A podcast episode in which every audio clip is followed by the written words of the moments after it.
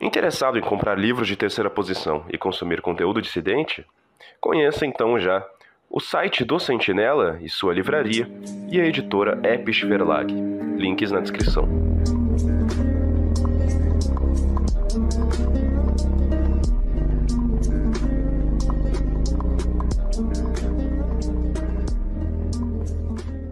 Você é italiano mesmo, filho? Não, É, eu sou nórdico, e aí? vamos conversar, peraí.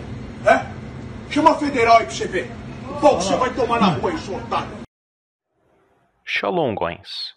No vídeo de hoje, eu venho comentar a respeito de um tema que ele precisa ser tratado. E muitos não vão ficar satisfeitos, muitos vão se irritar, muitos vão se desinscrever, mas é necessário aqui ser dito. Era necessário que, hora ou outra, nós adotássemos uma posição quanto a isso.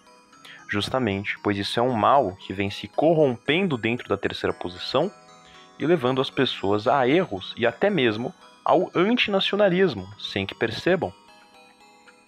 A questão que irei tratar agora é justamente a questão do racialismo, a questão das teorias raciais dentro da terceira posição e os seus erros crassos.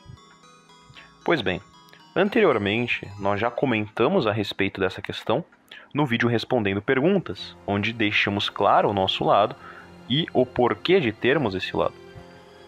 Agora vamos entender como que é a questão, vamos tentar entender o panorama.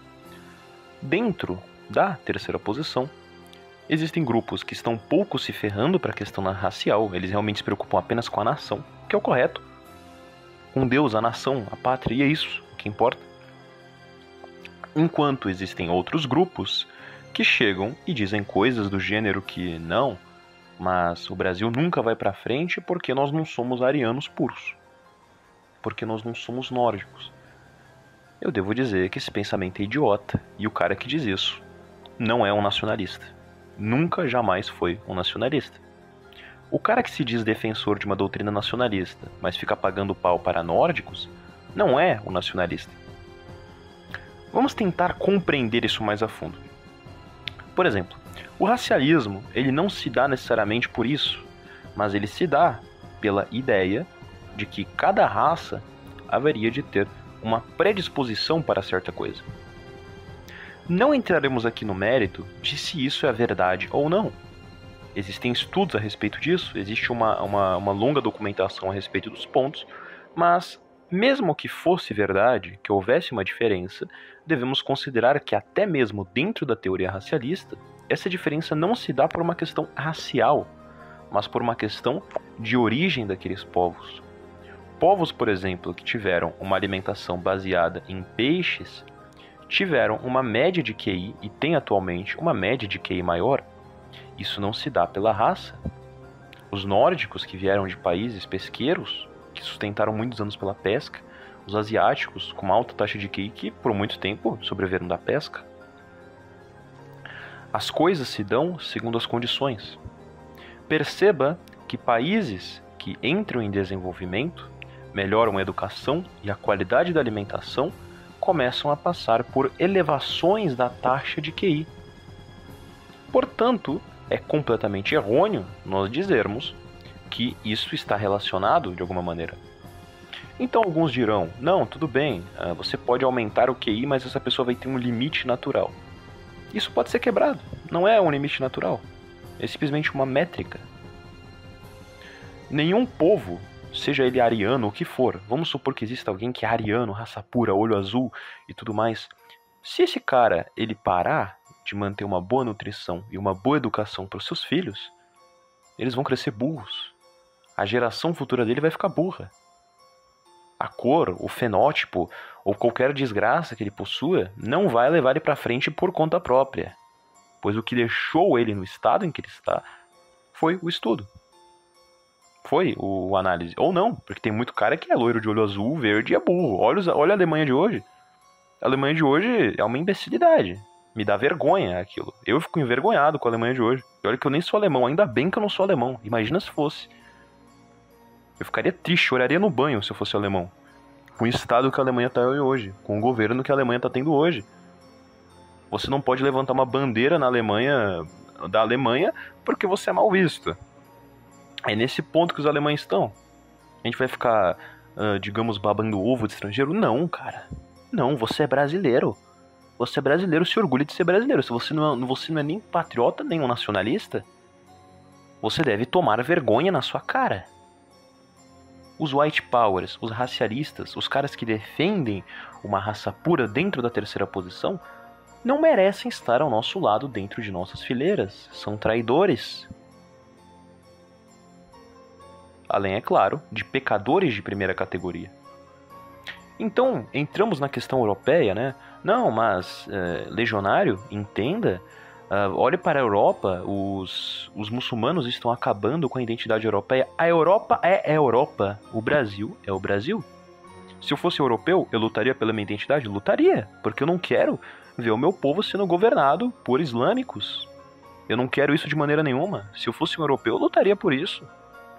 Só que você vai querer pegar uma situação uh, da Grécia, uma situação da Itália, uma situação da França, que está sendo dominada por outras culturas e perdendo sua identidade, e vai querer agregar ao Brasil. Com todo respeito.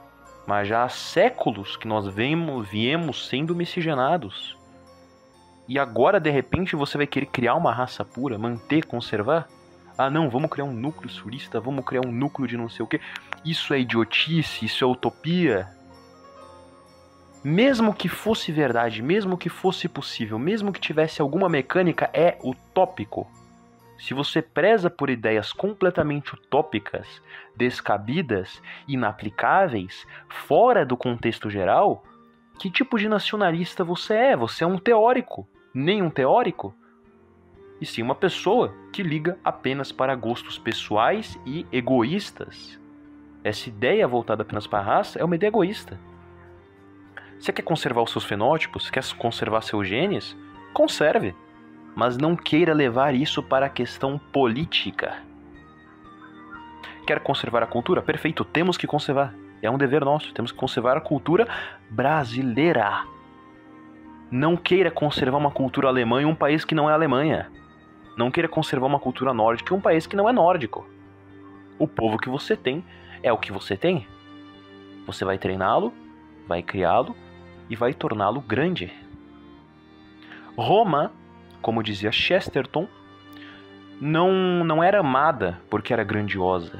Roma se tornou grandiosa porque foi amada.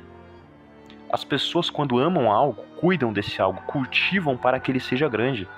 E é assim que um país se torna grandioso. Todo país que é grandioso, algum dia não foi.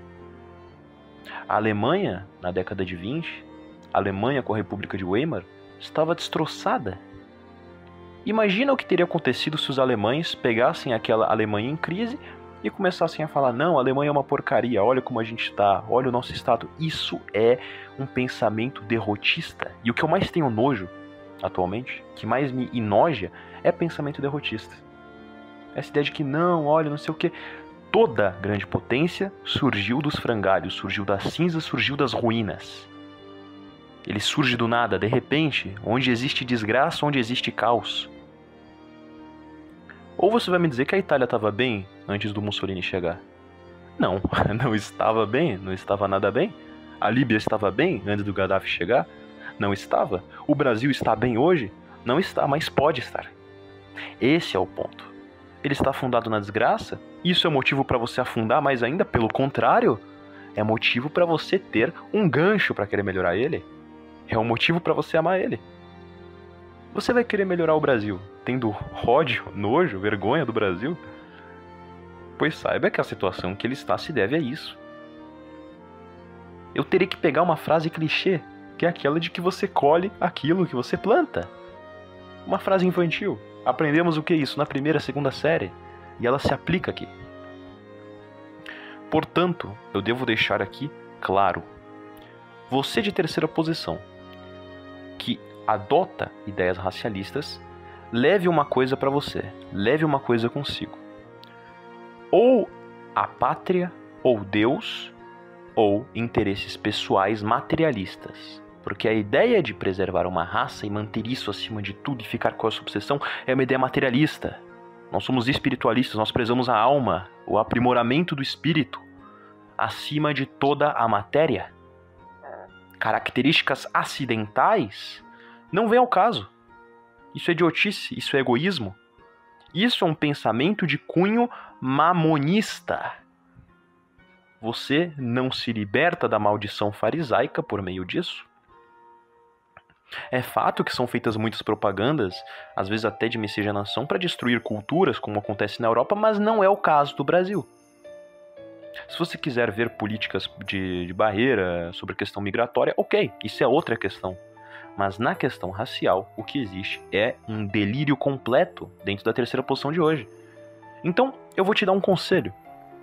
Você quer realmente que isso vá para frente ou você vê o, o nacionalismo como um hobby? Você vê o nacionalismo como uma brincadeira, como um passatempo? Se você vê o nacionalismo como um passatempo, como algo que você gosta de desfrutar, não, eu vou pegar aqui, vou ouvir um negócio aqui, vou usar uns símbolos aqui, vou colocar uma faixa no braço, vou estender, olha que legal, vou ouvir umas músicas aqui, vou dar uma larpada. Ou você realmente quer que isso aconteça? Porque se você não quer que isso aconteça, então tudo bem, continue com a sua idiotice racialista. E eu tenho que ser agressivo aqui. Eu tenho que deixar claro a idiotice, essa é a palavra disso. Pois, como eu disse, e reitero, volto a repetir, mesmo se existisse alguma diferença, mesmo que ela fosse grande na questão racial, o que não vem ao caso, não importa o resultado disso, ainda deveríamos tomar a mesma conduta universal do direito nesse sentido. E não estou dizendo multiculturalismo, ah, vamos ser multiculturais, vamos ter todas as religiões aqui dentro. Não, jamais, de maneira alguma. Essa não é a conduta que deve ser adotada mas temos que ter bom senso. Aquele que adota posturas racialistas, como devemos lidar com ele então? Isolando ele. Sim, ele tem que ser deixado de lado, tem que ser banido dos grupos, tem que ser retirado. Ele é um mau elemento, ele é sujeira, ele arrasta tudo para o fundo do poço. A única coisa que ele faz é manchar e atrasar a nossa marcha. É como um cogumelo venenoso dentro de nossas fileiras. O maior inimigo da terceira posição hoje não é o comunismo, não é o liberalismo, não são os moedinhas, os bancos. O maior inimigo da terceira posição é a terceira posição. Vocês já pararam para pensar quem mais sabota a terceira posição? Quem mais sabota a ideia alternativa de finalmente sair da escravidão dos juros? São esses indivíduos. Esses indivíduos são traidores absolutos individualistas, que devem mudar os seus princípios, devem escolher o que, que eles realmente querem. Pois se você, racialista, ou até racista, seja o que for, acredita mesmo que vai conseguir alguma coisa, que você vai conseguir o seu paraíso das pessoas brancas que vivem em Argerta, dentro da Terra Oca que fica na Antártida, cheia de pessoas místicas enviadas pelos Anunnakis de olhos azuis, pessoas descendentes do sangue de Atlantes, então eu tenho uma notícia um pouco infeliz para você. Mas você vai ficar nesse sonho para sempre porque essa não é a realidade palpável. O dia que você nascer como um nórdico, aí você pensa talvez em fazer isso. Mas você nasceu no Brasil. E você devia se orgulhar disso. É um território rico é um território enorme. É um território com muita potência. Não é como se tivéssemos nascido num país pequeno. Não, não, não. Você tem uma quantidade absurda de recursos nas suas mãos, uma terra gigante e imensa. Desfrute, aproveite. Num futuro, podemos ser uma grande potência e é para isso que vamos trabalhar. Portanto, todo racialista, todo inimigo da nação deve ser excluído por nós mesmos. Nós temos que nos autopoliciar. Não temos mais que tolerar esse tipo de coisa. Somos brasileiros, nossa doutrina é brasileira. Não somos alemães, não somos finlandeses, não somos qualquer porcaria que seja. Somos brasileiros, nossa doutrina é brasileira e assim será até o final. Todos aqueles que não seguem esse princípio não são nacionalistas. Creio que com o que eu vim falar aqui hoje eu consegui deixar tudo isso muito claro. Deixando os fogos de lado, eu quero agradecer por todo o feedback que temos tendo e agradecer, é claro, pelos 2 mil inscritos. Eu, legionário, que atualmente né, estou aqui no cargo do comando da divisão Santa Cruz, estou muito contente com os resultados que estamos logrando e fico extremamente agradecido pelo crescimento que estamos tendo. Né?